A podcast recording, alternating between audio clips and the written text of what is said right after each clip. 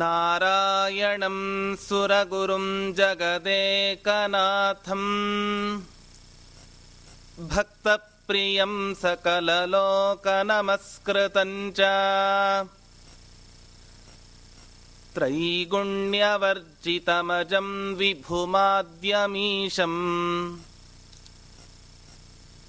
ವಂದೇ ಭವಘ್ನಮರಾಸುರಸಿದ್ಧವಂದ್ಯಂ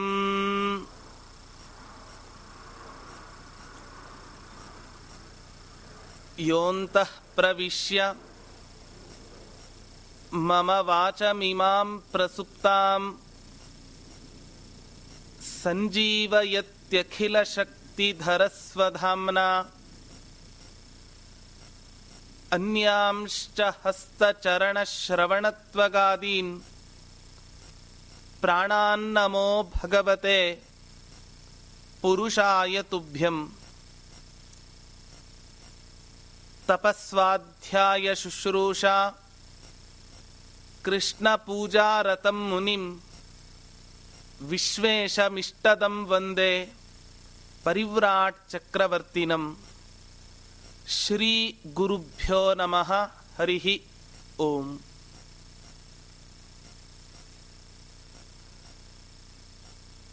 ಕುರುಕ್ಷೇತ್ರದ ರಣರಂಗದಲ್ಲಿ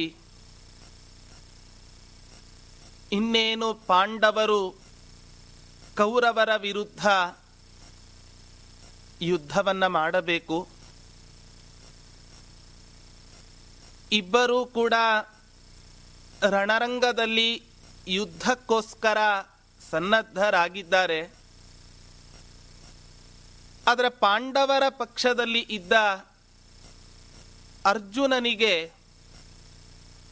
ಈ ಯುದ್ಧ ಅಧರ್ಮ ಅನ್ನೋ ಭಯ ಉಂಟಾದಾಗ ಆ ಅರ್ಜುನನ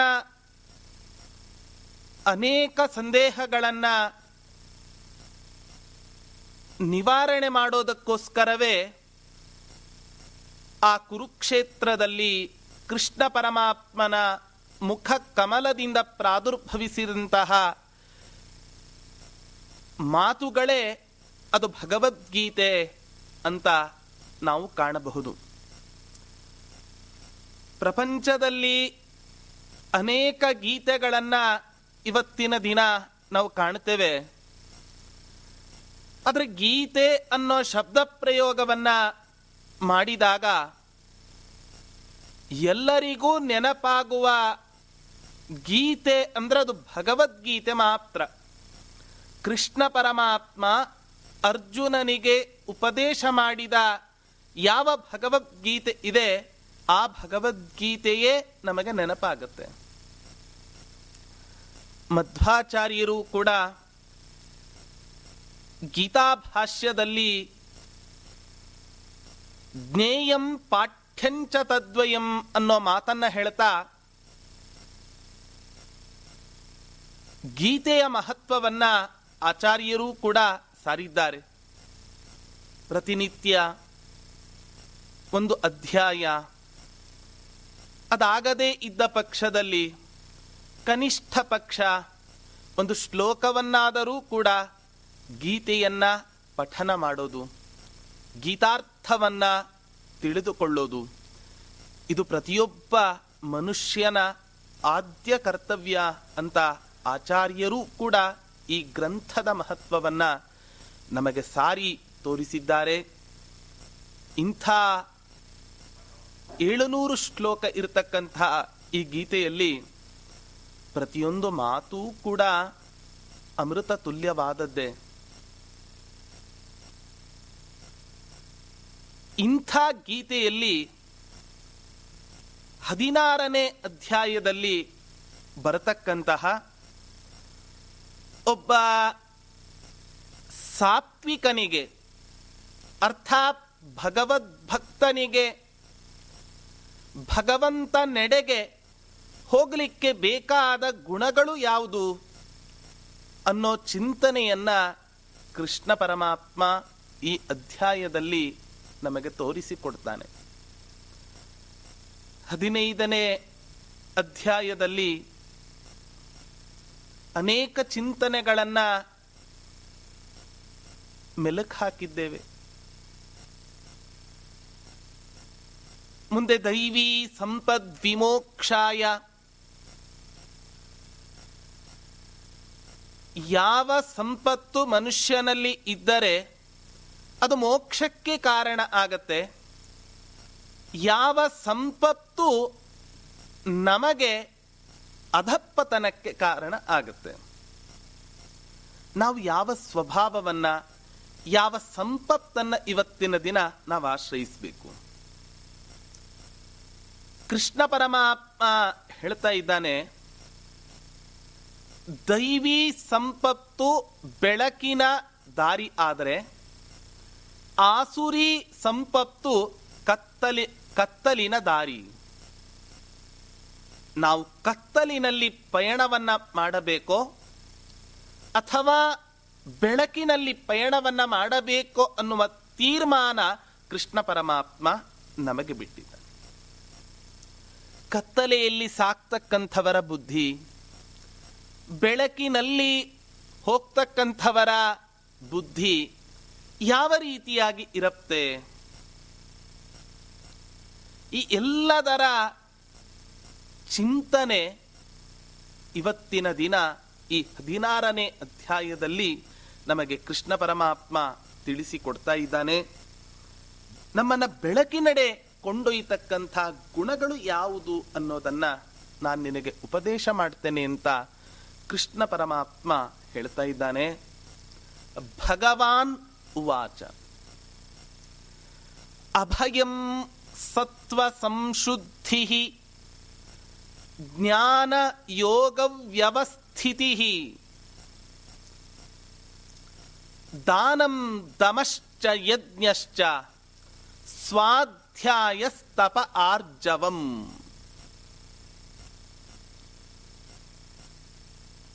ಅಧ್ಯಾತ್ಮ ಸಾಧನೆಯಲ್ಲಿ ಇರತಕ್ಕಂತಹ ಪ್ರತಿಯೊಬ್ಬ ಭಗವದ್ಭಕ್ತನಿಗೂ ಕೂಡ ಪರಮಾತ್ಮ ಒಂದಿಷ್ಟು ಕ್ವಾಲಿಫಿಕೇಶನ್ ಅನ್ನು ಹೇಳಿದ್ದಾನೆ. ಒಟ್ಟು ಇಪ್ಪತ್ತಾರು ಗುಣಗಳು ಆ ಸಾಧಕನಲ್ಲಿ ಇರಬೇಕು. ಇಪ್ಪತ್ತಾರು ಗುಣಗಳು ಇವತ್ತಿನ ದಿನ ನಾವು ಸಾಕ್ತಕ್ಕಂಥ ದಾರಿಯಲ್ಲಿ ನಮಗಿಲ್ಲದೇ ಇದ್ದರೂ ಕೂಡ ಚಿಂತೆ ಇಲ್ಲ. ಇಪ್ಪತ್ತಾರು ಗುಣಗಳಲ್ಲಿ ಕೆಲವು ಗುಣಗಳಾದರೂ ಕೂಡ ಇದ್ದರೆ ಆಗ ಅದು ನಮ್ಮ ಉನ್ನತಿಗೆ ದಾರಿ ಆಗ್ಲಿಕ್ಕೆ ಸಾಧ್ಯ ಆಗುತ್ತೆ. ಪರಮಾತ್ಮ ಹೇಳ್ತಾನೆ ಅಭಯಂ. ಮೊದಲನೇ ಗುಣವನ್ನ ಕೃಷ್ಣ ಪರಮಾತ್ಮ ಅರ್ಜುನನಿಗೆ ಹೇಳ್ತಾ, ಜೀವನದಲ್ಲಿ ಭಯ ಯಾವತ್ತೂ ಕೂಡ ಇರಬಾರದು ಅಂತ ಹೇಳ್ತಾನೆ. ತತ್ರಾಪಿ ಅಧ್ಯಾತ್ಮ ಸಾಧನೆಯಲ್ಲಿ ಯಾರು ತಮ್ಮನ್ನು ತಾವು ಪೂರ್ಣವಾಗಿ ತೊಡಗಿಸಿಕೊಂಡಿರ್ತಾರೋ ಅವರಿಗಂತೂ ಭಯ ಇರಲೇಬಾರದು.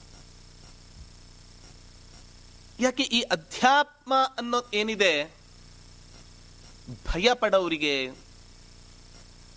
ಅಥವಾ ಹೇಡಿಗಳಿಗೆ, ತುಂಬ ಹೆದರತಕ್ಕಂಥವರಿಗೆ, ಅವರಿಗೆ ಯಾವತ್ತೂ ಕೂಡ ಅಧ್ಯಾತ್ಮ ರುಚಿಸೋದೇ ಇಲ್ಲ.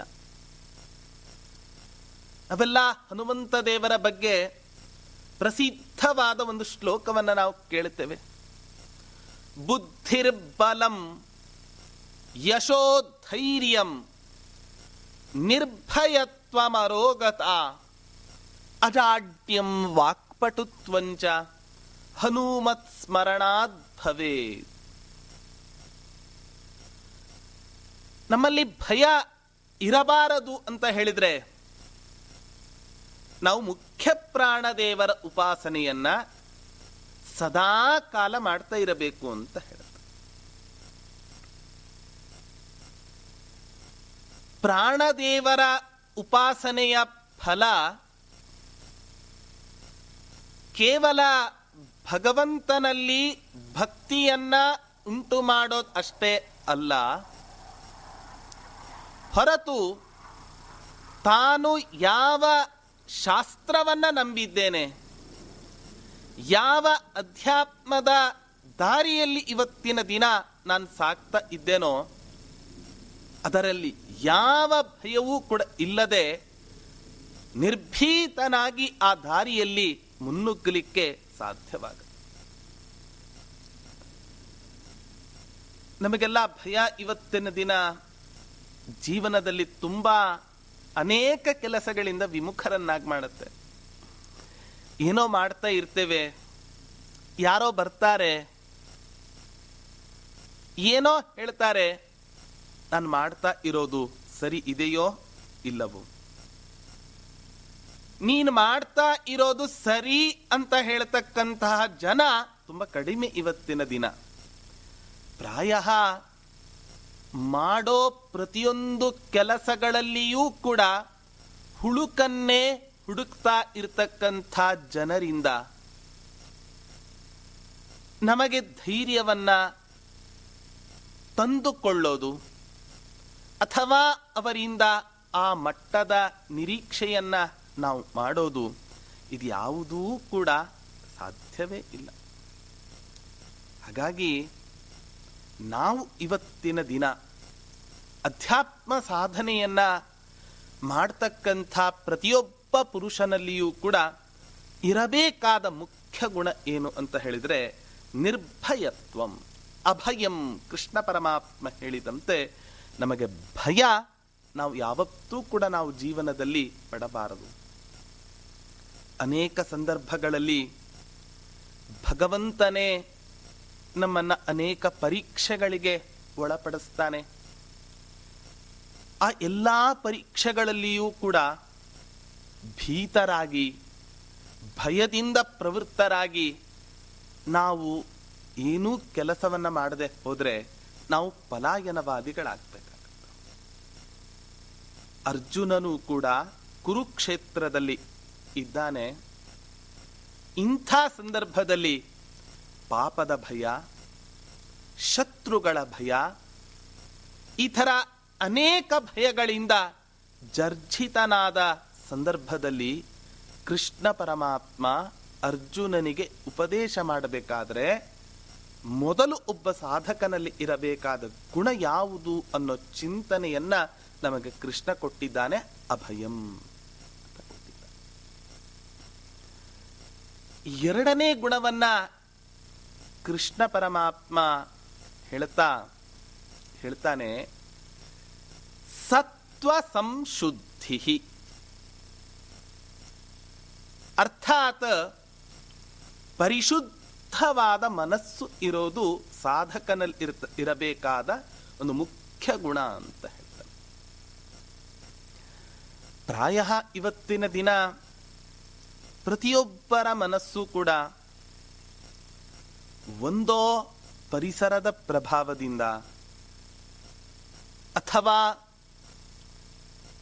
ಸದಾ ಕಾಲ ಏನೋ ಕೆಟ್ಟ ಕೆಟ್ಟದ್ದನ್ನು ಆಲೋಚನೆ ಮಾಡ್ತಾ ಇರೋ ಕಾರಣದಿಂದ ನಮ್ಮ ಮನಸ್ಸು ಇವತ್ತಿನ ದಿನ ಪರಿಶುದ್ಧ ಇಲ್ಲವೇ ಇಲ್ಲ.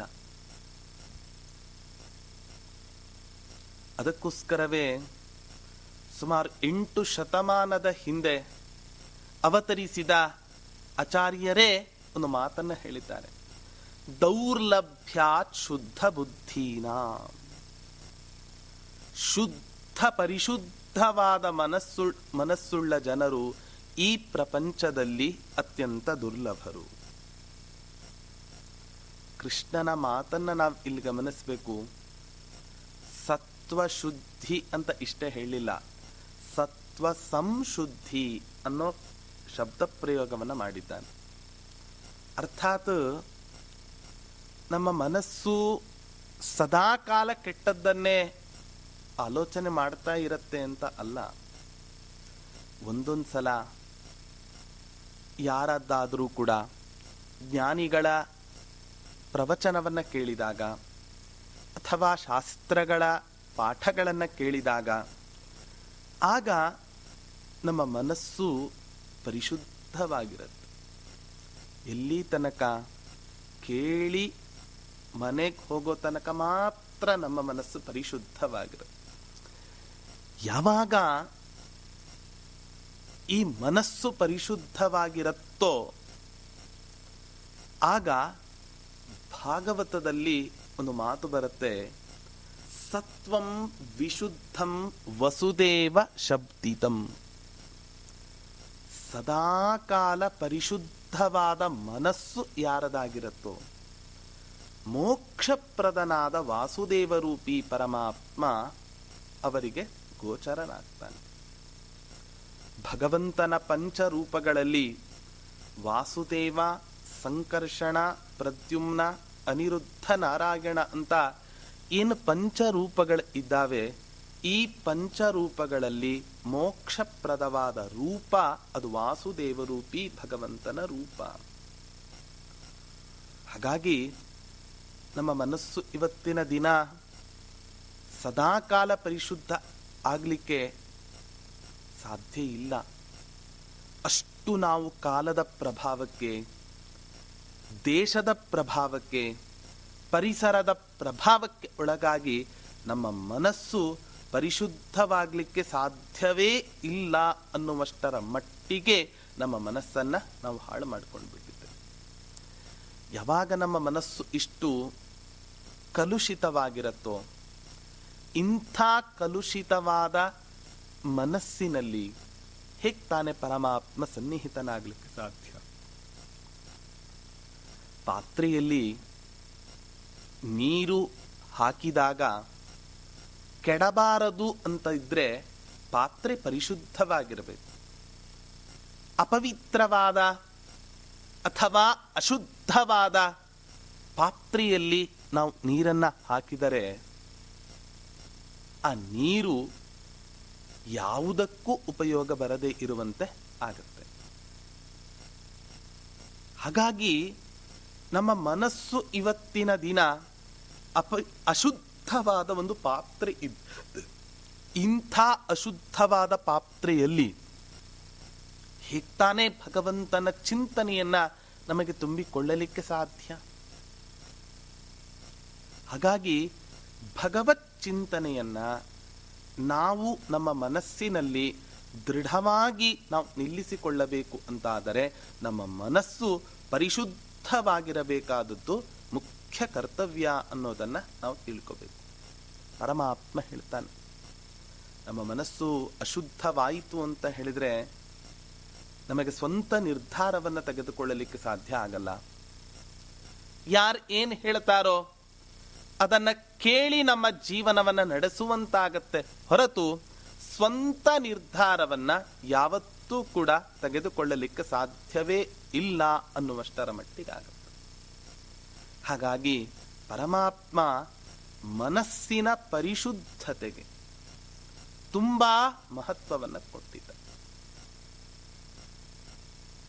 ನಾವೆಲ್ಲ ಇವತ್ತಿನ ದಿನ ಮನಸ್ಸನ್ನು ಕಲುಷಿತಗೊಳಿಸಿ ಹೊರಗಡೆ ಮುಖವಾಡವನ್ನು ಹಾಕಿಕೊಂಡು ಏನೇ ಒಳ್ಳೆ ಕೆಲಸವನ್ನು ಮಾಡಿದರೂ ಕೂಡ ಅದು ಗೋಮುಖ ವ್ಯಾಘ್ರಕ್ಕೆ ಸಮಾನ ಆಗುತ್ತೆ ಹೊರತು ಅದು ಭಗವಂತನ ಚಿತ್ತಕ್ಕೆ ಯಾವತ್ತೂ ಕೂಡ ಬರಲಾರದು ಅನ್ನೋದನ್ನು ನಾವು ಅರ್ಥ ಮಾಡ್ಕೋಬೇಕು. ನಮ್ಮ ಮನಸ್ಸನ್ನು ನಾವು ಪರಿಶುದ್ಧವಾಗಿ ಇಟ್ಕೋಬೇಕು ಅನ್ನೋದನ್ನು ಪರಮಾತ್ಮ ನಮಗೆ ಇಲ್ಲಿ ತಿಳಿಸ್ತಾ ಇದ್ದಾನೆ. ಹೀಗೆ ನಿರೂಪಣೆಯನ್ನು ಮಾಡ್ತಾ ಅಭಯಂ ಸಂಶುದ್ಧಿ ಜ್ಞಾನ ಯೋಗ ವ್ಯವಸ್ಥಿತಿ ಅಂತ ಪರಮಾತ್ಮ ಹೇಳಿದ. ನಮ್ಮ ಮನಸ್ಸು ಇವತ್ತಿನ ದಿನ ಭಗವಂತನಲ್ಲಿ ದೃಢವಾಗಿ ನೆಲೆ ನಿಲ್ಲಲಿಕ್ಕೆ ಆಗ್ತಾ ಇಲ್ಲ. ಇದಕ್ಕೆ ಮುಖ್ಯ ಕಾರಣ ಏನು ಅಂತ ಹೇಳಿದರೆ,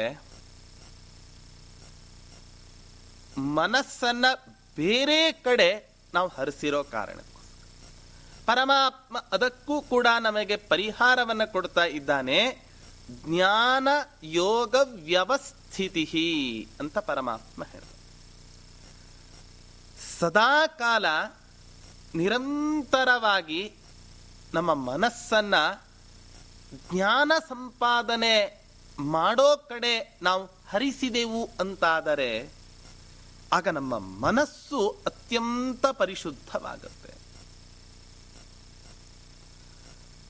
ಪರಮಾತ್ಮ ಹೇಳ್ತಾನೆ, ಒಟ್ಟು ಭಗವಂತನ ಮೂರು ರೀತಿಯಾದ ಉಪಾಸನೆಯನ್ನ ಶಾಸ್ತ್ರ ವಿಧಾನ ಮಾಡ್ತಾ ಯೋಗದಿಂದ ಭಗವಂತನನ್ನ ಉಪಾಸನೆ ಮಾಡೋದು ಒಂದಾದ್ರೆ, ಭಕ್ತಿಯಿಂದ ಜ್ಞಾನ ಹಾಗೆ ಮತ್ತೆ ಕರ್ಮಯೋಗ, ಈ ಪರಮಾತ್ಮನ ಉಪಾಸನೆಗೆ ಒಟ್ಟು ಮೂರು ದಾರಿಯನ್ನು ಇವತ್ತಿನ ದಿನ ಪ್ರತಿಯೊಬ್ಬ ಸಾಧಕನ ಮುಂದೆಯೂ ಕೂಡ ನಮಗೆ ಶಾಸ್ತ್ರಗಳ ನೀಡುತ್ತಾ ಇದ್ದಾವೆ. ನೋಡಿ, ಈ ಮೂರೂ ಯೋಗಗಳು ಕೂಡ ಹೇಗಿದೆ ಅಂದರೆ ಒಂದನ್ನು ಬಿಟ್ಟೊಂದು ಇರ್ಲಿಕ್ಕೆ ಸಾಧ್ಯವೇ ಇಲ್ಲ ಅನ್ನುವಷ್ಟರ ಮಟ್ಟಿಗೆ ಇದ್ದಾವೆ.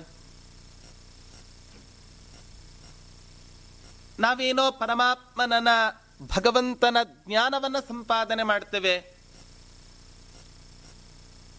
ಈ ಪರಮಾತ್ಮನ ಜ್ಞಾನ ಸಂಪಾದನೆಯ ಮುಖ್ಯ ಉದ್ದೇಶ ಅವನಲ್ಲಿ ಇನ್ನಷ್ಟು ನಮಗೆ ಭಕ್ತಿಯುದ್ರೇಕ ಆಗಬೇಕು. ನಮಗೆ ಆ ಭಗವಂತನಲ್ಲಿ ಅತಿಶಯವಾದ ಭಕ್ತಿ ಯಾವಾಗ ಉಂಟಾಗತ್ತೆ ಅಂತ ಹೇಳಿದರೆ, ಸತ್ಕರ್ಮಗಳ ಆಚರಣೆಯನ್ನು ಮಾಡಿದಾಗ.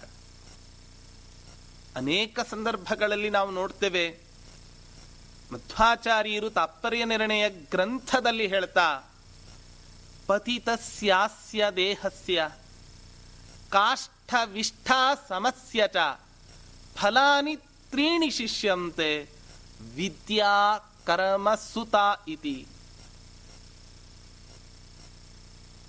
ಕಟ್ಟುಕೊಂಡ ಹೆಂಡತಿ, ಹುಟ್ಟಿಸಿದ ಮಕ್ಕಳು, ಸಂಪಾದನೆ ಮಾಡಿದ ಸಂಪತ್ತು, ಇದ್ಯಾವುದೂ ಕೂಡ ನಮ್ಮ ಹಿಂದೆ ಬರಲಿಕ್ಕೆ ಸಾಧ್ಯವೇ ಇಲ್ಲ. ನಮ್ಮ ಹಿಂದೆ ಬರ್ತಕ್ಕಂತಹ ಪದಾರ್ಥಗಳಲ್ಲಿ ಮುಖ್ಯವಾದದ್ದು ಯಾವುದು ಅಂತ ಬಿಟ್ಟರೆ ಕರ್ಮಗಳು ನಮ್ಮನ್ನು ಅಂಟಿಕೊಂಡು ಬರ್ತವೆ. ಹಾಗಾಗಿ ಯಾವಾಗ ಭಗವತ್ ಪ್ರೀತ್ಯುದ್ದೇಶವಾಗಿ ನಾವು ಸತ್ಕರ್ಮಗಳ ಆಚರಣೆಯನ್ನು ನಾವು ನಮ್ಮ ಜೀವನದಲ್ಲಿ ಮಾಡುತ್ತೇವೋ, ನಮ್ಮ ಅಂತಃಕರಣ ಪರಿಶುದ್ಧವಾಗತ್ತೆ. ನಿಷ್ಕಾಮವಾದ ಭಕ್ತಿಯನ್ನು ಭಗವಂತನಲ್ಲಿ ಮಾಡಲಿಕ್ಕೆ ನಮಗೆ ಸಾಧ್ಯ ಆಗುತ್ತೆ.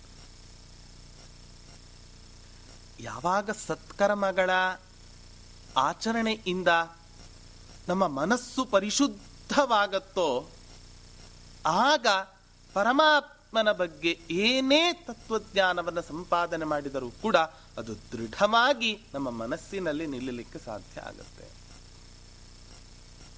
ಹಾಗಾಗಿ ಪ್ರತಿಯೊಬ್ಬರೂ ಕೂಡ ಜ್ಞಾನ ಸಂಪಾದನೆ ಎಂಬ ಕಾರ್ಯದಲ್ಲಿ ಪ್ರತಿಯೊಬ್ಬರೂ ತಮ್ಮನ್ನು ತಾವು ತೊಡಗಿಸಿಕೊಳ್ಳಬೇಕು ಅನ್ನೋದನ್ನು ಅರ್ಥ ಮಾಡ್ಕೋಬೇಕು. ಆಹಾರ ನಿದ್ರಾ ಭಯ ಮೈಥುನಾನಿ ಸಾಮಾನ್ಯಮೇತತ್ ಪಶುಭಿರ ನರಾಣಾಂ ಏಕೋ ವಿವೇಕೋ ಕ್ಯಧಿಕೋ ಮನುಷ್ಯ.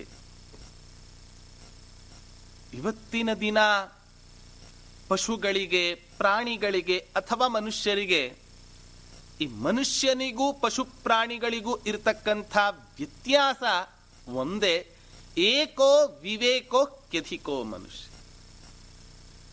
ಇತರ ಪ್ರಾಣಿಗಳಲ್ಲಿ ಇಲ್ಲದೆ ಇರತಕ್ಕಂಥ ಒಂದು ಅತಿಶಯವಾದ ಗುಣ ವಿವೇಕ, ಅದು ಮನುಷ್ಯನಿಗೆ ಮಾತ್ರ ಇದೆ. ವಸ್ತುತಃ ಈ ಕಾಲವನ್ನು ನಾವು ನೋಡ್ತಾ ಇರಬೇಕಾದ್ರೆ ಮನುಷ್ಯನಿಗಿಂತ ಪ್ರಾಣಿಗಳಲ್ಲೇ ಎಲ್ಲೋ ಜ್ಞಾನ ಸ್ವಲ್ಪ ಜಾಸ್ತಿ ಇದೆನೋ, ಅಷ್ಟು ಮೃಗೀಯ ವರ್ತನೆ ಇವತ್ತಿನ ದಿನ ಅನೇಕ ಮನುಷ್ಯರಲ್ಲಿ ನಾವು ಕಾಣ್ತಾ ಇದ್ದೇವೆ. ಹಾಗಾಗಿ ಭಗವಂತ ಕೊಟ್ಟ ಈ ದೇಹ, ಅವನ ಸೇವೆಗೋಸ್ಕರ ನಾವು ಮುಡಿಪಾಗಿಡಬೇಕು ಹೊರತು ಸದಾ ಕಾಲ ತನ್ನ ಸುಖಕ್ಕೋಸ್ಕರವೇ ಈ ದೇಹವನ್ನು ನಾವು ಅಲ ಅವಲಂಬಿಸಿಕೊಂಡೆವು ಅಂತಾದರೆ ಭಗವಂತ ಕೊಟ್ಟ ಈ ದೇಹ ನಿಷ್ಪ್ರಯೋಜಕ ಆಗಿ ಹೋಗುತ್ತೆ. ಸಾಧನ ಶರೀರವಿದು ನೀ ದಯದಿ ಕೊಟ್ಟದ್ದು ಸಾಧಾರಣವಲ್ಲವೋ ಸಾಧು ಪ್ರಿಯನೇ. ಪರಮಾತ್ಮ ಕೊಟ್ಟಿದ್ದು ಈ ದೇಹವನ್ನ ಅನೇಕ ರೀತಿಯಾದ ಸಾಧನೆಯನ್ನ ಮಾಡಬೇಕು ಅನ್ನೋ ಕಳಕಳಿಯೊಂದಿಗೆ ಭಗವಂತ ನಮಗೆ ದೇಹವನ್ನ ಕೊಟ್ಟರೆ ನಾವು ಇವತ್ತಿನ ದಿನ ನಮ್ಮ ನಮ್ಮ ಸ್ವಾರ್ಥ ತೀರಿಸಿಕೊಳ್ಳೋದರಲ್ಲಿ ನಾವು ಎಲ್ಲರೂ ಕೂಡ ಆಸಕ್ತರಾಗಿದ್ದೇವೆ ಹೊರತು ಯಾವತ್ತೂ ಕೂಡ ನಾವು ಸಾಧನೆಯನ್ನು ಮಾಡಲಿಕ್ಕೆ ನಾವು ಉದ್ಯುಕ್ತರಾಗಿಲ್ಲ. ಹಾಗಾಗಿ ಜ್ಞಾನ ಯೋಗ ವ್ಯವಸ್ಥಿತಿ, ಪರಮಾತ್ಮನ ಬಗ್ಗೆ ನಿರಂತರವಾಗಿ ನಾವು ಜ್ಞಾನವನ್ನು ಸಂಪಾದನೆ ಮಾಡ್ತಾ ಇದ್ದೆವು ಅಂತಾದರೆ ಆಗ ನಮ್ಮ ಮನಸ್ಸು ತಿಳಿ ನೀರಿನಂತೆ ಪರಿಶುದ್ಧವಾಗತ್ತೆ. ಆಗ ಸಂಪಾದನೆ ಮಾಡಿದ ಜ್ಞಾನ ದೃಢವಾಗಿ ನಿಲ್ಲಲಿಕ್ಕೆ ಸಾಧ್ಯ ಆಗತ್ತೆ ಅನ್ನೋದನ್ನು ನಾವು ಅರ್ಥ ಮಾಡ್ಕೋಬೇಕು. ಹೀಗೆ ನಿರೂಪಣೆಯನ್ನು ಮಾಡ್ತಾ ಪರಮಾತ್ಮ ಹೇಳ್ತಾ ಇದ್ದಾನೆ, ಅಭಯಂ ಸತ್ವ ಸಂಶುದ್ಧಿ ಜ್ಞಾನ ಯೋಗ ವ್ಯವಸ್ಥಿತಿ ದಾನಂ ದಮಶ್ಚ ಯಜ್ಞಶ್ಚ. ದಾನವನ್ನು ಕೊಡಬೇಕು ಅಂತ, ನಮ್ಮಲ್ಲಿ ಇದ್ದ ವಸ್ತುವನ್ನ ಇನ್ನೊಬ್ಬರಿಗೆ ನಾವು ಕೊಟ್ಟು ಸಂತೋಷ ಪಡಬೇಕು. ಅರ್ಥಾತ್ ದಾನ ಕೊಡಬೇಕು ಅಂತ ಹೇಳಿದಾಗ ಶಾಸ್ತ್ರ ಅನೇಕ ಸಂದರ್ಭಗಳಲ್ಲಿ ನಮಗೆ ಎಚ್ಚರಿಕೆಯನ್ನ ಕೊಡೋದು, ದಾನಂ ಧ್ರುವಂ ಫಲತಿ ಪಾತ್ರ ಗುಣಾನುಕೂಲ್ಯ. ಸತ್ಪಾತ್ರರಿಗೆ ನೀಡಿದ ದಾನ ಅದು ಉತ್ತಮವಾದ ಫಲವನ್ನ ಕೊಡುತ್ತೆ. ಆದರೆ ಇವತ್ತಿನ ದಿನ ಯಾರು ಸತ್ಪಾತ್ರರು ಯಾರು ಸತ್ಪಾತ್ರರಲ್ಲ ಅಂತ ತೀರ್ಮಾನ ಮಾಡೋದು ಹೇಗೆ? ಹಾಗಾಗಿ ಪ್ರತಿಯೊಬ್ಬರೂ ಕೂಡ ದಾನ ಕೊಡತಕ್ಕಂಥ ಸಂದರ್ಭದಲ್ಲಿ ಎಷ್ಟು ಸಾಧ್ಯವೋ ಅಷ್ಟು ಪರಿಶುದ್ಧವಾದ ಪಾತ್ರೆಯನ್ನು ಹುಡುಕಿ, ಅರ್ಥಾತ್ ಸತ್ಪಾತ್ರನನ್ನು ಹುಡುಕಿ ನಾವು ದಾನವನ್ನು ಕೊಡತಕ್ಕಂತಹದ್ದು ನಮ್ಮ ಅವಶ್ಯ ಕರ್ತವ್ಯ. ಶಾಸ್ತ್ರ ದಾನವನ್ನ ಕೊಡಬೇಕು ಅಂತ ಹೇಳ್ತು ಇದ್ದ ಎಲ್ಲ ಸರ್ವಸ್ವವನ್ನು ಕೂಡ ದಾನ ಮಾಡು ಅಂತ ಹೇಳಲಿಲ್ಲ. ಅತಿ ದಾನಾತ್ ಬಲಿರ್ಬದ್ಧ ಅತಿ ಮಾನಾತ್ ಸುಯೋಧನಃ ಅತಿ ರೂಪಾತ್ ಕೃತಾ ಸೀತಾ ಅತಿ ಸರ್ವತ್ರ ವರ್ಜಯೇತ್ ಅಂತ ಒಂದು ಪ್ರಸಿದ್ಧವಾದ ಮಾತು. ಜೀವನದಲ್ಲಿ ಯಾವುದೂ ಕೂಡ ಅತಿ ಆಗಬಾರದಂತೆ. ಅತಿಯಾಗಿ ಅಹಂಕಾರ ಪಟ್ಟ ದುರ್ಯೋಧನ ಭೀಮಸೇನ ದೇವರಿಂದ ಸತ್ತು ಹೋದ. ಅತಿ ರೂಪಾತ್ ಕೃತಾ ಸೀತಾ, ಅತಿಯಾದ ಸೌಂದರ್ಯ ಇತ್ತು ಅಂತ ಹೇಳಿದರೆ ಸೀತೆಯನ್ನ ಹೇಗೆ ರಾವಣ ಅಪಹರಣ ಮಾಡಿಕೊಂಡು ಹೋದನೋ ಹಾಗೆ ಅತಿಯಾದ ಸೌಂದರ್ಯ ಇದ್ದರೆ ಯಾರಾದರೂ ಕೂಡ ಅಪಹರಣ ಮಾಡ್ಕೊಂಡು ಹೋಗ್ತಾರೆ. ಅತಿ ದಾನಾತ್ ಬಲಿರ್ಬದ್ಧ, ದಾನ ಕೊಡಬೇಕು ಅಂತ ಶಾಸ್ತ್ರ ಹೇಳ್ತು. ಅತಿಯಾದ ದಾನವನ್ನ ಮಾಡಿರೋ ಕಾರಣದಿಂದ ಇವತ್ತಿನ ದಿನ ಬಲಿಚಕ್ರವರ್ತಿ ಬಂಧಿತನಾದ. ಶಾಸ್ತ್ರ ಹೇಳುತ್ತೆ ಅದಕ್ಕೋಸ್ಕರ ಅತಿ ಸರ್ವತ್ರ ವರ್ಜಯ. ಸೌಂದರ್ಯ ಇರಬೇಕು, ದಾನವನ್ನ ಮಾಡಬೇಕು, ನಿನ್ನ ಅಗತ್ಯತೆಯನ್ನ ಮೀರಿ ಅರ್ಥಾತ್ ನಿನಗೆ ಏನೂ ಇಲ್ಲ ಅಂತ ಮಾಡಿಕೊಂಡು ಇನ್ನೊಬ್ಬರಿಗೆ ಯಾವತ್ತೂ ಕೂಡ ನೀನು ದಾನವನ್ನು ಮಾಡಲಿಕ್ಕೆ ಹೋಗಬೇಡ. ಹಾಗಾದ್ರೆ ದಾನ ಮಾಡಲೇಬೇಕು, ಅವಶ್ಯವಾಗಿ ಮಾಡಬೇಕು. ಸತ್ಪಾತ್ರರನ್ನ ಹುಡುಕಿ ಪ್ರತಿಯೊಬ್ಬರಿಗೂ ಕೂಡ ನಾವು ದಾನ ಮಾಡಬೇಕು. ಉಪನಿಷತ್ತು ನಮಗೆ ತುಂಬಾ ಚೆನ್ನಾಗಿ ಎಚ್ಚರಿಕೆಯನ್ನು ಕೊಡುತ್ತೆ. ಶ್ರಿಯಾ ದೇಯಂ, ಹ್ರಿಯಾ ದೇಯಂ, ಭಿಯಾ ದೇಯಂ, ಸಂವಿದಾ ದೇಯಂ. ನಾಲ್ಕು ಮಾತುಗಳಿಂದ ಉಪನಿಷತ್ತು ಪ್ರತಿಯೊಬ್ಬ ಪುರುಷನನ್ನು ಕೂಡ ಬಡಿದೆಬ್ಬಿಸತ್ತೆ ಇವತ್ತಿನ ದಿನ. ಶ್ರೀಯಾದೇಯಂ, ಭಗವಂತ ಅತಿಯಾದ ಸಂಪತ್ತನ್ನು ಕೊಟ್ಟಿದ್ದಾನೆ ಅಂತ ಹೇಳಿದ್ರೆ ಆ ಸಂಪತ್ತು ಪೂರ್ಣ ನಿನ್ನ ಭೋಗಕ್ಕೋಸ್ಕರ ಅಲ್ಲ, ಇನ್ನೊಬ್ಬರಿಗೂ ಸಹಾಯ ಆಗಲಿ ಅನ್ನೋ ಉದ್ದೇಶದಿಂದ ಈ ಸಂಪತ್ತನ್ನು ಕೊಟ್ಟಿದ್ದು. ಹಾಗಾಗಿ ಭಗವಂತ ಸಂಪತ್ತು ಕೊಟ್ಟಾಗ ನಾವು ದಾನ ಧರ್ಮಗಳನ್ನು ಮಾಡಿ ಮುಗಿಸ್ಬಿಡ್ತೀವಿ. ಒಂದು ಕಡೆ ಮಾತು ಬರುತ್ತೆ, ಪಂಚಧಾ ವಿಭಜನ್ ವಿತ್ತಂ ಧರ್ಮಾಯ ಯಶಸೇ ಅರ್ಥಾಯ ಸ್ವಜನಾಯ. ಹೀಗೆ ನಿರೂಪಣೆಯನ್ನ ಮಾಡ್ತಾ ಪಂಚಧಾ ವಿಭಜನ್ ವಿತ್ತಂ,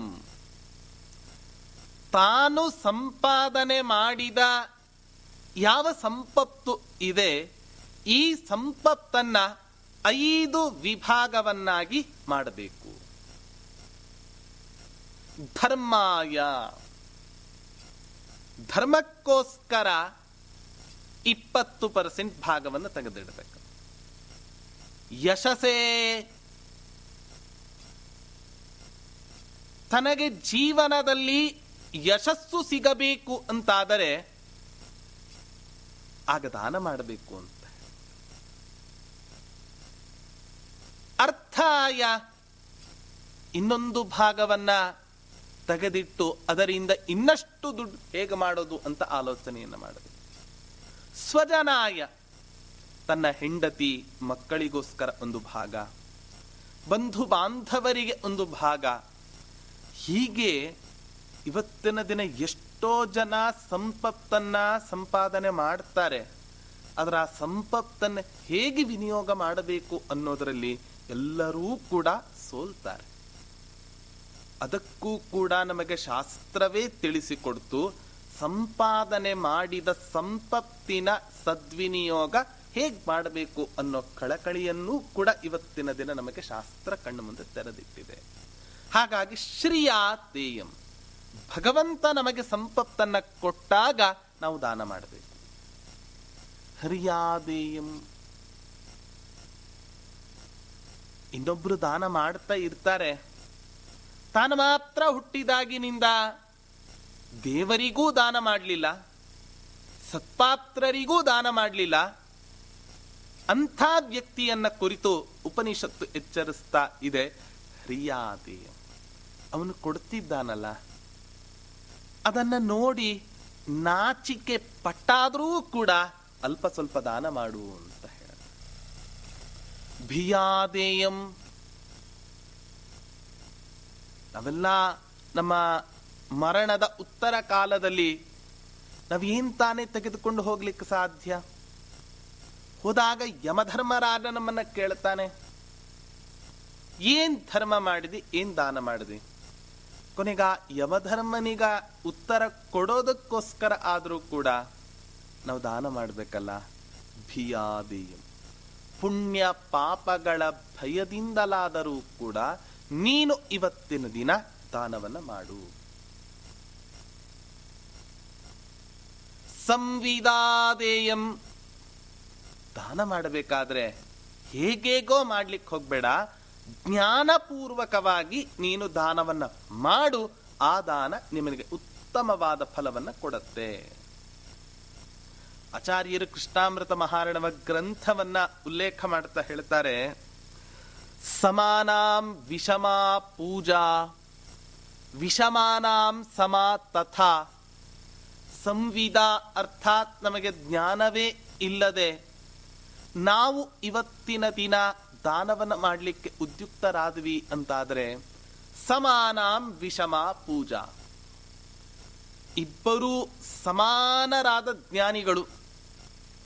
ಆ ಜ್ಞಾನಿಗಳಲ್ಲಿ ಒಬ್ಬರಿಗೆ ಜಾಸ್ತಿ ಗೌರವವನ್ನು ಕೊಟ್ಟು ಇನ್ನೊಬ್ಬರಿಗೆ ಕಮ್ಮಿ ಗೌರವವನ್ನು ಕೊಟ್ಟರೆ ಸಮಾನಾಂ ವಿಷಮಾ ಪೂಜಾ, ವಿಷಮ ಪೂಜೆ ಅಂತ ಕರೆಸಿಕೊಳ್ಳತ್ತೆ. ವಿಷಮಾನಾಂ ಸಮಾ ತಥಾ, ಒಬ್ಬ ಪೂರ್ಣ ಹಸಿ ದಡ್ಡ, ಇನ್ನೊಬ್ಬ ಶಾಸ್ತ್ರದಲ್ಲಿ ಮೇರು ವ್ಯಕ್ತಿತ್ವ, ಇಬ್ಬರನ್ನು ಒಟ್ಟಿಗೆ ಕೂಡಿಸಿ ಇಬ್ಬರಿಗೂ ಒಂದೇ ರೀತಿಯಾದ ಗೌರವವನ್ನು ಕೊಟ್ವಿ ಅಂತಾದರೆ ಅದು ಸರಿಯಾದದ್ದಲ್ಲ.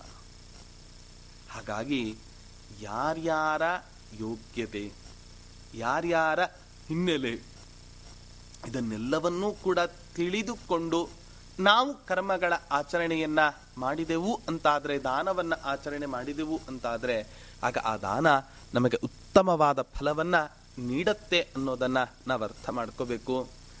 ದಾನದ ಬಗ್ಗೆ ಮಹಾಭಾರತದ ಅನೇಕ ಘಟ್ಟಗಳಲ್ಲಿ ದಾನದ ಮಹತ್ವವನ್ನು ನಾವು ನೋಡ್ತೇವೆ. ಬದರಿ ಕ್ಷೇತ್ರದ ಮಹಾತ್ಮೆಯಲ್ಲಿ ದಾನದ ಮಹತ್ವವನ್ನು ನಿರೂಪಣೆ ಮಾಡ್ತಾ ನಾವೆಲ್ಲ ಮಹಾಭಾರತದಲ್ಲಿ ಕಥೆಯನ್ನು ಕೇಳ್ತೇವೆ. ದ್ರೌಪದಿ ದೇವಿಗೆ ಅಕ್ಷಯಾಂಬರ ಸಿಕ್ತು ಅಂತ ನಾವೆಲ್ಲ ಕೇಳ್ತೇವೆ. ದ್ರೌಪದಿ ದೇವಿಗೆ ಹೇಗೆ ತಾನೆ ಅಕ್ಷಯಾಂಬರ ಸಿಕ್ತು? ಯಾವಾಗ ದುರುಳನಾದ ದುಶ್ಯಾಸನ ದ್ರೌಪದಿ ದೇವಿಯ ವಸ್ತ್ರವನ್ನು ಅಪಹರಣ ಮಾಡ್ತಾನೋ ಆಗ ದ್ರೌಪದಿ ದೇವಿ ಭಗವಂತನ ಸ್ಮರಣೆಯನ್ನು ಮಾಡ್ತಾಳೆ, ಆಗ ಅಕ್ಷಯಾಂಬರ ಸಿಕ್ತು ಅಂತ ನಾವು ಕಥೆಯನ್ನು ಕೇಳ್ತೇವೆ. ನಮಗೆಲ್ಲ ಆಶ್ಚರ್ಯ ಏನು ಅಂದರೆ, ಒಬ್ಬ ಸ್ತ್ರೀ ಇವತ್ತಿನ ದಿನ ಸೀರೆಯನ್ನು ಉಡ್ತಾಳೆ ಅಂತ ಹೇಳಿದರೆ ಆರು ಗಜ ಅಥವಾ ಒಂಬತ್ತು ಗಜ, ದೇವರಿಗೆ ಕೊಡೋದು ಅಂತಾದರೆ ಹದಿನೆಂಟು ಗಜ, ಈ ರೀತಿಯಾದ ಗಜಗಳ ಸೀರೆಯನ್ನು ನಾವು ನೋಡ್ತೇವೆ.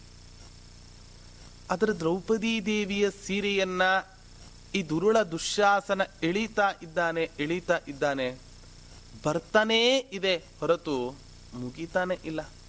ಹಾಗಾದ್ರೆ ದ್ರೌಪದಿ ದೇವಿ ಎಷ್ಟು ಗಜದ ಸೀರೆಯನ್ನು ಉಟ್ಕೊಂಡಿದ್ಲು? ಬದರಿ ಕ್ಷೇತ್ರದ ಮಹಾತ್ಮೆ ಈ ಕಥೆಯನ್ನ ನಿರೂಪಣೆ ಮಾಡ್ತಾ ನಮಗೆ ದಾನದ ಮಹತ್ವವನ್ನು ತಿಳಿಸಿಕೊಡುತ್ತೆ. ದ್ರೌಪದಿ ದೇವಿ ತನ್ನ ಹಿಂದಿನ ಜನ್ಮದಲ್ಲಿ ಬದರಿ ಕ್ಷೇತ್ರದಲ್ಲಿ ಸನ್ನಿಹಿತನಾದ ಬದರೀನಾರಾಯಣ ದೇವರಿಗೆ ಒಂದು ತುಂಡು ಬಟ್ಟೆಯನ್ನು ದಾನ ಮಾಡಿದ್ಲು. ಆ ತುಂಡು ಬಟ್ಟೆಯನ್ನು ದಾನ ಮಾಡಿದ್ದಕ್ಕೆ ಆ ಬದರೀನಾರಾಯಣ ಋಣಿ ಆಗಿದ್ದ. ಈ ಋಣವನ್ನು ನಾನು ಹೇಗೆ ತೀರಿಸಲಿ ಅಂತ ಸನ್ನದ್ಧನಾಗಿ ನಿಂತಿದ್ದ. ಆಗ ಯಾವಾಗ ದ್ರೌಪದಿ ದೇವಿಯ ಸೆರಗಿಗೆ ದುಶ್ಯಾಸನ ಕೈ ಹಾಕಿದ್ನೋ ಪರಮಾತ್ಮ ಬದರೀನಾರಾಯಣ ದೇವರು ಆ ದ್ರೌಪದಿ ದೇವಿಗೆ ಅಕ್ಷಯಾಂಬರವನ್ನು ಕೊಡ್ಲಿಕ್ಕೆ ಸನ್ನದ್ಧನಾದ. ಅಲ್ಲೂ ಒಂದು ಸ್ವಾರಸ್ಯವನ್ನು ಮಹಾಭಾರತ ನಿರೂಪಣೆ ಮಾಡುತ್ತೆ. ದ್ರೌಪದಿ ದೇವಿ ಪರಮಾತ್ಮನನ್ನ ಕಾಣಬೇಕಾದ್ರೆ ಒಂದು ಕೈಯಲ್ಲಿ ಸೊಂಟದಲ್ಲಿ ಕೈಯನ್ನ ಹಿಡಿದುಕೊಂಡು ಇನ್ನೊಂದು ಕೈಯಿಂದ ಪರಮಾತ್ಮನನ್ನು ಕರೀತಾ ಇದ್ಲಂತೆ. ಪರಮಾತ್ಮನಿಗೆ ಸಂದೇಹ ಬಂತಂತೆ, ಯಾಕೋ ಪೂರ್ಣ ಭಕ್ತಿಯಿಂದ ದ್ರೌಪದಿ ದೇವಿ ನನ್ನನ್ನು ಕರೀತಾ ಇಲ್ಲ, ನಾನು ಬರ್ತೇನೋ ಇಲ್ಲವೋ, ನಾನು ರಕ್ಷಣೆ ಮಾಡ್ತೇನೋ ಇಲ್ಲವೋ ಅನ್ನೋ ಸಂದೇಹದಿಂದಲೇ ಇವತ್ತಿನ ದಿನ ನನ್ನನ್ನು ಕರೀತಾ ಇದ್ದಾಳೆ ಅಂತ ಅನ್ನಿಸ್ತಾ ಇದೆ ಅಂತ ಅನ್ಕೋತಾನೆ. ಯಾವಾಗ ಈ ಭಗವಂತ ಒಂದೇ ಕೈಯಿಂದ ಪ್ರಾರ್ಥನೆ ಮಾಡಿದಾಗ ಬರಲಿಲ್ಲವೋ, ಅಕ್ಷಯಾಂಬರವನ್ನು ಕೊಡಲಿಲ್ವೋ, ಆಗ ಎರಡೂ ಕೈಯನ್ನು ಎತ್ತಿ, ಸೊಂಟದಲ್ಲಿ ಇದ್ದ ಕೈಯನ್ನೂ ಕೂಡ ಎತ್ತಿ ಎರಡೂ ಕೈಯಿಂದ ಆ ಪರಮಾತ್ಮನನ್ನು ಕೂಗಿ ಕರೆದಾಗ ಆ ಬದರೀನಾರಾಯಣ ದೇವರು ದ್ರೌಪದಿ ದೇವಿಗೆ ಅಕ್ಷಯಾಂಬರವನ್ನು ಕೊಟ್ಟು ಅನುಗ್ರಹ ಮಾಡಿದ. ಹಾಗಾದರೆ ಬದರೀನಾರಾಯಣನಿಗೆ ದಾನ ಮಾಡಿದ್ದು ಒಂದು ತುಂಡು ಬಟ್ಟೆ. ಅದರ ಫಲವಾಗಿ ಆ ಬದರೀನಾರಾಯಣ ದ್ರೌಪದಿ ದೇವಿಗೆ ಕೊಟ್ಟದ್ದೇನು? ಅಕ್ಷಯಾಂಬರವನ್ನು ಕೊಡ್ತಾನೆ. ಹಾಗಾದರೆ ನಾವು ದ ದೇವರಿಗೆ ದಾನ ಮಾಡಿದ್ದು, ಸತ್ಪಾತ್ರರಿಗೆ ದಾನ ಮಾಡಿದ್ದು ಇದು ಯಾವತ್ತೂ ಕೂಡ ವ್ಯರ್ಥ ಆಗಲಾರದು. ಈ ದಾನದ ಫಲ ನಾವು ಒಂದಲ್ಲ ಒಂದು ದಿನ ನಾವು ಅನುಭವಿಸಿಯೇ ತೀರ್ತೇವೆ ಅನ್ನೋದನ್ನು ನಾವು ಅರ್ಥ ಮಾಡ್ಕೋಬೇಕು. ಬ್ರಹ್ಮವೈವರ್ತ ಪುರಾಣದಲ್ಲಿ ಒಂದು ಮಾತು ಬರುತ್ತೆ. ಅನೇಕರಿಗೊಂದು ಸಂದೇಹ, ನಾವೆಲ್ಲ ಸತ್ಕರ್ಮಗಳನ್ನು ಮಾಡ್ತಾ ಇರ್ತೇವೆ ಮಾಡ್ತೇವೆ ದೇವರು ನಮಗೆ ಆ ಫಲವನ್ನು ಕೊಡೋದಿಲ್ಲ. ಇದೆಂಥ ಹುಚ್ಚು ಅಂತ ಬೈಯತ್ತೆ ಪುರಾಣ ನಮಗೆ. ಯಾಕೆಂದರೆ ಮಾಡಿದ ತಕ್ಷಣ ಫಲ ಬೇಕು ಅನ್ನುವಂತಹ ಮನಸ್ಥಿತಿ ಯಾವತ್ತೂ ಕೂಡ ಇರಬಾರದು. ಎಂಥ ಸೊಗಸಾದ ಒಂದು ದೃಷ್ಟಾಂತವನ್ನು ಕೊಡತ್ತೆ ಬ್ರಹ್ಮವೈವರ್ತ ಪುರಾಣ ಅಂತ ಹೇಳಿದರೆ, ಒಬ್ಬ ಕೃಷಿಕ ಕೃಷಿಯನ್ನು ಮಾಡ್ತಾ ಇರ್ತಾನೆ. ಆ ಕೃಷಿಯನ್ನು ಮಾಡಬೇಕಾದ್ರೆ ಬೆಳೆಯನ್ನು ಬೆಳೆಯೋದಕ್ಕೋಸ್ಕರ ಭೂಮಿಯಲ್ಲಿ ಬೀಜವನ್ನು ಬಿತ್ತುತ್ತಾನೆ. ಬೀಜ ಬಿತ್ತಿದ ತಕ್ಷಣನೇ ಫಲ ಬೇಕು ಅಂತ ಅಪೇಕ್ಷೆ ಪಟ್ಟರೆ ಅವನನ್ನು ಹುಚ್ಚ ಅಂತ ಕರೆಯೋದಿಲ್ವೇ? ಬೀಜ ಬಿತ್ತಿದ ಮೇಲೆ ಮೊಳಕೆ ಬರಬೇಕು, ಪುಟ್ಟ ಸಸಿ ಆಗಬೇಕು, ಆಮೇಲೆ ಬೆಳಿಬೇಕು, ಅದರಲ್ಲಿ ಹೂ ಬಿಡತ್ತೆ, ಆಮೇಲೆ ಕಾಯಿ ಬಿಡತ್ತೆ, ಪಕ್ವವಾದ ಹಣ್ಣು ಆಗತ್ತೆ, ಆಮೇಲೆ ಆ ಹಣ್ಣನ್ನು ಕಿತ್ಕೊಂಡು ನಾವು ತಿಂತೇವೆ. ಇದೊಂದು ವ್ಯವಸ್ಥೆ ಕೃಷಿಯಲ್ಲಿ ಇರತಕ್ಕಂಥದ್ದು. ಹಾಗೆ ಇವನೂ ಕೂಡ ತನ್ನ ಜೀವನ ಎಂಬ ಭೂಮಿಯಲ್ಲಿ ಸತ್ಕರ್ಮ ಎಂಬ ಬೀಜವನ್ನು ಬಿತ್ತಿದಾಗ ಬಿತ್ತಿದ ತಕ್ಷಣನೇ ಫಲ ಬೇಕು ಅಂತ ಕೇಳಿದರೆ ಅವನನ್ನು ಹುಚ್ಚ ಅಂತ ಹೇಳಲ್ವಾ? ಹಾಗಾಗಿ ಈ ಸತ್ಕರ್ಮ ಎಂಬ ಬೀಜವನ್ನು ಬಿತ್ತಿದ ಮೇಲೆ ಸ್ವಲ್ಪ ಹೊತ್ತು ಕಾಯ್ಬೇಕಂತ, ಸ್ವಲ್ಪ ದಿನ ಕಾಯ್ಬೇಕಂತ, ಸಸಿ ಆಗತ್ತೆ ಆ ಸತ್ಕರ್ಮದ ಸಸಿ, ಆಮೇಲೆ ಹೂ ಬಿಡತ್ತೆ, ಎಲೆ ಬೆಳೆಯುತ್ತೆ, ಹೂ ಬಿಡತ್ತೆ, ಕಾಯಿ ಆಗತ್ತೆ, ಹಣ್ಣಾಗತ್ತೆ. ಯಾವಾಗ ನಾವು ಮಾಡಿದ ಸತ್ಕರ್ಮ ಪಕ್ವವಾಗತ್ತೋ ಆ ಸತ್ಕರ್ಮದ ಫಲ ಪ್ರತಿಯೊಬ್ಬ ಮನುಷ್ಯನೂ ಕೂಡ ಅನುಭವಿಸಿಯೇ ಅನುಭವಿಸ್ತಾನೆ ಅಂತ ಆಚಾರ್ಯರು ತಾತ್ಪರ್ಯ ನಿರ್ಣಯದಲ್ಲಿ ಒಂದು ಮಾತನ್ನ ಹೇಳ್ತಾ ಆಚಾರ್ಯರು ಹೇಳ್ತಾರೆ, ನ ದೇವತೋಷಣಂ ವ್ರಥ. ಪರಮಾತ್ಮನನ್ನ ಸಂತೋಷಗೊಳಿಸಿದ್ದು ಯಾವತ್ತೂ ಕೂಡ ವ್ಯರ್ಥವಾಗಲಿಕ್ಕೆ ಸಾಧ್ಯವೇ ಇಲ್ಲ. ಹಾಗಾಗಿ ಏನೇ ದಾನವನ್ನು ಮಾಡಿ, ಏನೇ ಸತ್ಕರ್ಮಗಳ ಅನುಷ್ಠಾನವನ್ನು ಮಾಡಿ, ಆ ಮಾಡಿದ ತಕ್ಷಣವೇ ಫಲ ಬೇಕು ಅನ್ನುವಂತಹ ಭಾವನೆ ಯಾವತ್ತೂ ಕೂಡ ನಮ್ಮ ಮನಸ್ಸಿನಲ್ಲಿ ಇರದೆ ಸ್ವಲ್ಪ ದಿನ ಆದರೂ ಕೂಡ ಕಾದರೆ ಆ ಸತ್ಕರ್ಮದ ಫಲ ನಾವು ಅನುಭವಿಸಿಯೇ ಅನುಭವಿಸ್ತೇವೆ. ಹಾಗಾಗಿ ಅಭಯಂ ಸತ್ವ ಸಂಶುದ್ಧಿ ಜ್ಞಾನ ಯೋಗ ವ್ಯವಸ್ಥಿತಿ ದಾನಂ ದಮಶ್ಚ ಯಜ್ಞಶ್ಚ ಅಂತ ಕೃಷ್ಣ ಪರಮಾತ್ಮ ನಿರೂಪಣೆಯನ್ನು ಮಾಡ್ತಾ ದಾನಕ್ಕೆ ಒಂದು ವಿಶಿಷ್ಟವಾದ ಸ್ಥಾನಮಾನವನ್ನು ಕೊಟ್ಟಿದ್ದಾನೆ. ಕೆಲವರೆಲ್ಲ ದಾನ ಮಾಡ್ತಾ ಇರ್ತಾರೆ, ದಾನ ಕೊಡಬೇಕಾದ್ರೆ ಇದಂ ನಮಮ ಅಂತ ಹೇಳಿ ಕೊಡ್ತಾರೆ. ಈ ಕ್ಷಣದಿಂದ ಈ ವಸ್ತು ನನ್ನದಲ್ಲ. ಆದರೆ ಆ ದಾನ ಕೊಟ್ಟ ವಸ್ತುವನ್ನ ಅವರೇನಾದರೂ ಕೂಡ ಹಾಕ್ಕೊಂಡಿದ್ರೆ, ವಸ್ತ್ರದ ರೂಪದಲ್ಲಾಗಿರಬಹುದು, ಚಿನ್ನದ ರೂಪದಲ್ಲಾಗಬಹುದು, ಬೆಳ್ಳಿ ರೂಪದಲ್ಲಾಗಿರಬಹುದು, ಯಾರಾದರೂ ಪಕ್ಕದಲ್ಲಿದ್ದರೆ ನಾನು ಕೊಟ್ಟಿರೋದನ್ನೇ ಆಚಾರ ಹಾಕ್ಕೊಂಡಿದ್ದಾರೆ ನೋಡಿ ಅಂತ ಹೇಳೋದು. ಆದರೆ ಏನು ದಾನ ಮಾಡಿದ ಫಲ ನಮಗೆ ದೊರಕಲಿಕ್ಕೆ ಸಾಧ್ಯ? ದಾನ ಕೊಟ್ಟ ಮೇಲೆ ಯಾವತ್ತೂ ಕೂಡ ಏನು ಕೊಟ್ವಿ ಅಂತ ಯಾವತ್ತೂ ಕೂಡ ನಮಗೆ ನೆನಪಿರಬಾರದು. ಆದರೆ ಇನ್ನೊಬ್ಬರಿಂದ ಇಸ್ಕೊಂಡಾಗ ಅದನ್ನು ಮಾತ್ರ ಯಾವತ್ತೂ ಕೂಡ ನಾವು ಮರೀಲಿಕ್ಕೆ ಹೋಗಬಾರದು ಅಂತ ಹೇಳುತ್ತೆ ಶಾಸ್ತ್ರ. ಮಹಾಭಾರತದ ವನಪರ್ವದಲ್ಲಿ ಬರತಕ್ಕಂಥ ಒಂದು ಮಾತು ದಾನದ ಬಗ್ಗೆ. ದಾನ ಯಾವಾಗ ಮಾಡಬೇಕು ಅಂತ ಹೇಳಿದಾಗ, ತೀರ್ಥಯಾತ್ರೆ, ದಾನ, ಈ ಸತ್ಕರ್ಮಗಳನ್ನು ಯಾವಾಗ ಮಾಡಬೇಕು ಅಂದರೆ ದೇವರು ದೇಹವನ್ನು ಗಟ್ಟಿ ಮುಟ್ಟಾಗಿ ಇಟ್ಟಾಗಲೇ ಈ ಮೂರೂ ಕೆಲಸಗಳನ್ನು ಕೂಡ ಮಾಡಿ ಮುಗಿಸ್ಬಿಡಬೇಕು ಅಂತ ಹೇಳುತ್ತೆ ಶಾಸ್ತ್ರ. ಯಾಕೆ? ವಯಸ್ಸಾದ ಮೇಲೆ ದಾನವನ್ನು ಮಾಡಲಿಕ್ಕೆ ಶುರು ಮಾಡಿದರೆ ಪರಮಾತ್ಮ ಇದರ ಫಲವನ್ನು ನಮಗೆ ಮುಂದಿನ ಜನ್ಮದಲ್ಲಿ ಉಣಿಸ್ತಾನೆ ಅಂತ ಹೇಳುತ್ತೆ ಶಾಸ್ತ್ರ. ಎಂಥ ಪರಿಸ್ಥಿತಿ ಅಂದರೆ, ಅರವತ್ತಾದ ಮೇಲೆ ಎಪ್ಪತ್ತಾದ ಮೇಲೆ ತನಗ ಆ ವಸ್ತುಗಳ ಉಪಯೋಗ ಇರಲ್ಲ, ಇಟ್ಟುಕೊಂಡು ವ್ಯರ್ಥ. ಅಥವಾ ಆಗ ಸದ್ಬುದ್ಧಿ ಬಂದು ದಾನ ಮಾಡತಕ್ಕಂಥವರು ಕೂಡ ಅನೇಕರು ಇರ್ತಾರೆ. ಆದರೆ ಮುಂದಿನ ಜನ್ಮದಲ್ಲಿ ಅಷ್ಟು ವರ್ಷಗಳ ತನಕ ಅವನಿಗೆ ಯಾವ ಫಲವನ್ನು ಕೂಡ ಕೊಡದೆ ಯಾವ ವಯಸ್ಸಿನಲ್ಲಿ ದಾನವನ್ನ ಮಾಡಿದ್ದನೋ ಆ ವಯಸ್ಸಿನಲ್ಲಿ ಪರಮಾತ್ಮ ಸಂಪತ್ತನ್ನ ಕಾಲ್ಬುಡಕ್ಕೆ ತಂದು ಹಾಕ್ತಾನೆ. ಆ ಸಂಪತ್ತು ತೆಗೆದುಕೊಂಡು ಏನ್ ತಾನೇ ಪ್ರಯೋಜನ? ಹಲ್ಲಿದ್ರೆ ಕಡ್ಲೆ ಇರಲ್ಲ, ಕಡ್ಲೆ ಇದ್ರೆ ಹಲ್ಲಿರಲ್ಲ ಅನ್ನೋ ಪರಿಸ್ಥಿತಿ ನಮಗೆ ನಿರ್ಮಾಣ ಆಗತ್ತೆ. ಹಾಗಾಗಿ ಸತ್ಕರ್ಮಗಳು, ಸಾಧನೆಯನ್ನ ಮಾಡೋದು, ದಾನ ಧರ್ಮಗಳನ್ನು ಮಾಡೋದು, ತೀರ್ಥಯಾತ್ರೆಯನ್ನು ಮಾಡೋದು, ಇವೆಲ್ಲವನ್ನೂ ಕೂಡ ಭಗವಂತ ನಮಗೆ ಕೈಕಾಲು ಗಟ್ಟಿಮುಟ್ಟಾಗಿ ಇದ್ದಾಗಲೇ ಅವಶ್ಯವಾಗಿ ಮಾಡಿ ಮುಗಿಸಿ ಅಂತ ನಮಗೆ ತಿಳಿಸಿಕೊಟ್ಟಿದ್ದಾನೆ. ಹೀಗೆ ಭಗವಂತ ಒಬ್ಬ ಸಾಧಕನಲ್ಲಿ ಇರಬೇಕಾದ ಅನೇಕ ಗುಣಗಳಲ್ಲಿ ಈ ದಾನವೂ ಕೂಡ ಒಂದು ಪ್ರಧಾನವಾದ ಒಂದು ಪಾತ್ರವನ್ನ ವಹಿಸುತ್ತೆ ಅನ್ನ ಅಂತ ಕೃಷ್ಣ ಪರಮಾತ್ಮ ಉಪದೇಶವನ್ನು ಮಾಡ್ತಾ ಮುಂದೆ ದಮ ಅನ್ನೋ ಗುಣದ ಬಗ್ಗೆ, ಯಜ್ಞ, ಸ್ವಾಧ್ಯಾಯ, ಆರ್ಜವ, ಈ ಗುಣಗಳು ಪ್ರತಿಯೊಬ್ಬ ಸಾಧಕನಲ್ಲಿಯೂ ಕೂಡ ಇರಬೇಕು ಅಂತ ಹೇಳ್ತಾನೆ. ಆ ಗುಣದ ಚಿಂತ ಆ ಗುಣಗಳ ಚಿಂತನೆಯನ್ನ ನಾವು ಮುಂದಿನ ಚಿಂತನೆಯಲ್ಲಿ ನೋಡೋಣ ಅಂತ ಹೇಳ್ತಾ ಶ್ರೀಕೃಷ್ಣಾರ್ಪಣ. ಎಷ್ಟೊತ್ತಾಯಿತು?